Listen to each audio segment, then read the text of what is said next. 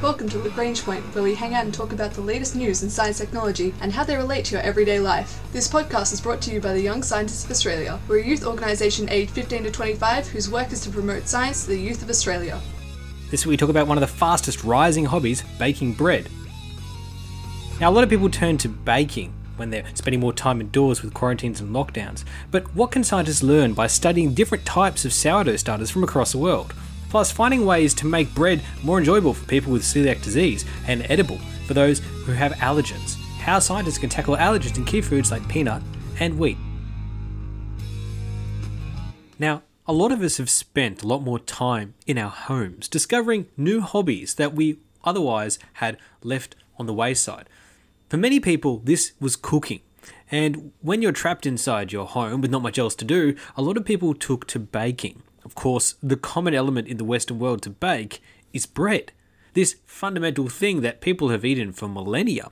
Well, all of a sudden became an area of intense specialization as people honed their crafts, developing their own sourdoughs or other types of bread and having their own backing starters to act as their foundation for their breads. And if you've ever baked before, either before or after this global pandemic, well, you might have known that having a starter can be a lot of work. A bit like a child, you have to top it up, you have to feed it, you have to mix it. There's a lot of maintenance steps involved. So people can be a bit possessive of these sourdough starters. And they can, like parents with their children or pets, say how theirs has some certain qualities or certain backings or procedures that they use to help make theirs the best possible starter or lead to the best possible bread.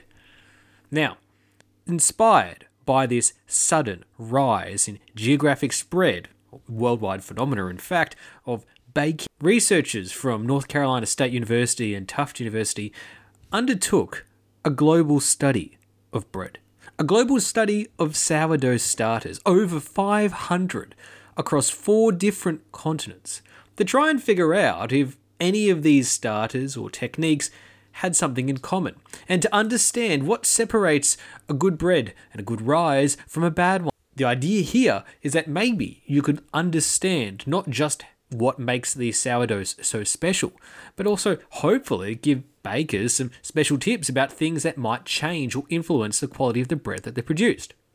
So where did these bread come from? Well, researchers like Erin McKenney, who's an assistant professor of applied ecology at North Carolina State University, worked together with researchers like Benjamin Wolfe, associate professor at Tufts University, and a whole bunch of assistant researchers, lead authors on the paper like Elizabeth Landis and Angela Oliverio, to collect over five hundred samples of sourdough starters from across the world. Now, this includes starters from United States and Europe as the predominant areas that they received samples from, but some people sent in samples from Australia, from New Zealand, and Thailand. Now, from these five hundred samples, they took D N A sequences of them all, and based on that, the researchers then selected forty specific starters as being representative of the diversity that they saw across the five hundred submissions. By that, you know, when you have a yeast starter, you have to remember that these are a microbiological community, an ecosystem that exists inside the bread. When people say a sourdough starter or any type of bread starter, what they are talking about on a microbiological sense is an ecosystem that has been honed, crafted, and created in their own environment. And there's a number of things that go into it, but for the most part, there should be some genetic similarities between them. And that's how the researchers sort of grouped them, these five hundred different samples, to about forty. Uh, and on those forty, they could then take detailed assessments, which consisted of culturing them and then assessing them in three ways. The first was to take these starters to an expert panel of what they call sensory professionals. Now, a sensory professional's job is to assess aroma profile on an actual professional basis. Now, you may think you have a good nose, but these people are trained in certain ways of assessing things, and they're used in food sciences all the time to improve the quality of products or assess them. So, they needed to assess the aroma profile of these forty different samples with the help of some super sniffer professionals. They also needed a chemical analysis of the compounds that are released by each starter. Now, the qualitative assessment by a super smeller or super sniffer is one thing, but what they're actually smelling and reacting to is these volatile organic compounds that are actually being given off by the yeast starter or anything really. So obviously you need to chemically study that makeup of those chemicals that are being released off-gassed.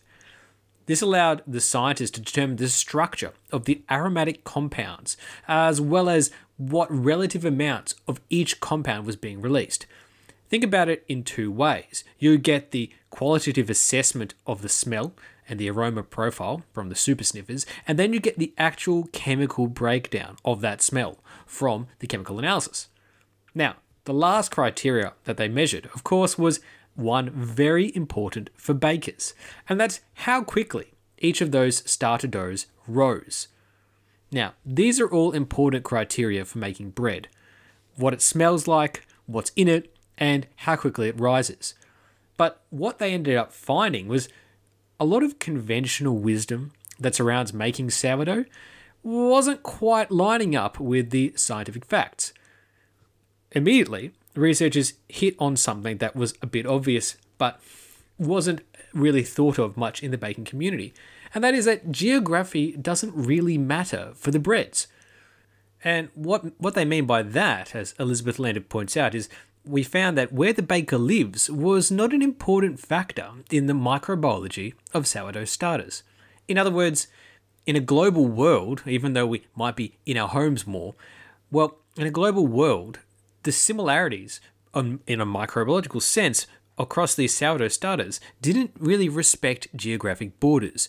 You could have a lot of similar breads or starters from very, very geographically distant locations, which means that, well, that's there's no regionalization effect, which might offend people who believe that they have some regional specific types of bread, like, say, San Francisco. Now, what are the main factors then that help drive the differences or the different aromas or different results in your sourdough? Now, there were tremendous variation between the microbiological ecosystems in each of those sourdoughs, but there wasn't a single standout trait or a single standout variable that led to that huge variation. Instead, as Angela Oliverio points out, who researchers at University of Colorado Boulder, what we found instead was lots of variables had small effects that, when added together, could make a big difference. We're talking about things like how old the sourdough starter is, how often it's fed, and where people store it in their homes and so on. So that means that what is making your bread special, or your microbiological community that you're growing special, is not one super thing, some super secret trick that you do for your recipe, but it's probably a combination of lots of different factors that you might be aware of and some that you aren't at all. Another big area of surprise for the research was that around thirty percent of the samples contained acetic acid bacteria. Now, acetic acid bacteria are called that because they actually produce this acid, acetic acid, as part of their life cycle. But most of the literature, as such as it is for bread cultures and sourdough, focuses on yeast and lactic acid bacteria, because no one had really thought that acetic acid would be that commonly used or even that present in a lot of the sourdough.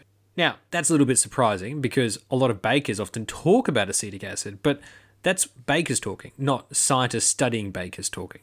So there's a bit of a mismatch between them that has now been addressed because actually it's a pretty common phenomenon. Now, the biggest ingredient and most important ingredient in all of these research is, of course, the yeast itself. So what yeast was the most common in this large survey? Well, around seventy percent of those starters contained Saccharomyces cerevisiae, or baker's yeast. On the other hand, you wouldn't be surprised that some, around thirty percent of sourdough starters, didn't include this baker's yeast.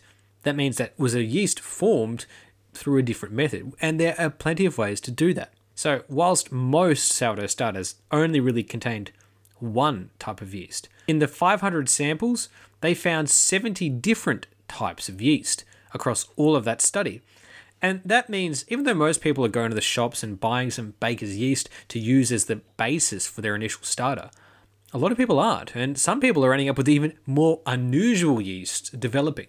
And that means that the potential variety of just in something simple as baking bread and the type of yeast that you can end up in these microbiological systems, ecosystems, thriving and thriving and being consumed, well, it can be incredibly varied. The, the variety that you can end up with is tremendous. Now, a lot of people only use baker's yeast, but there's a lot more out there that can be used and has been that might be flying under the radar. So why do we care about bread, aside from the fact that it's now, for some of us, a large time-sinking hobby? Well, microbes in bread are an easy way for us to study and understand the important role that they have in shaping a microbiological system or the overall microbiome around you and your home. So by studying bread, we're actually getting an insight to this microbiological system that we are a part of, culturing this bacteria in the bread and then obviously consuming it as well and interacting with these microbes. This is some interesting research published in the journal eLife, and it really gets to the question about a lot of our new hobby, baking bread, and how diverse and different the approaches can be, even though we might not think so.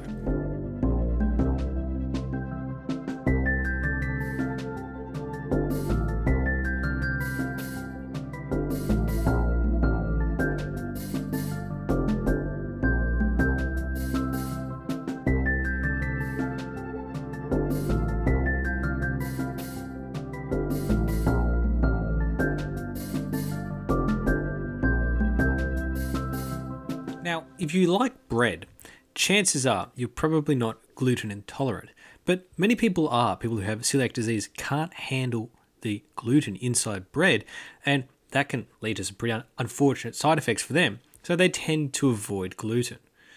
Now, there's also other food allergies like peanuts, and in general, there's a group of around eight, or the Big Eight, as identified by the United States Department of Agriculture, that cause up to ninety percent of food allergies.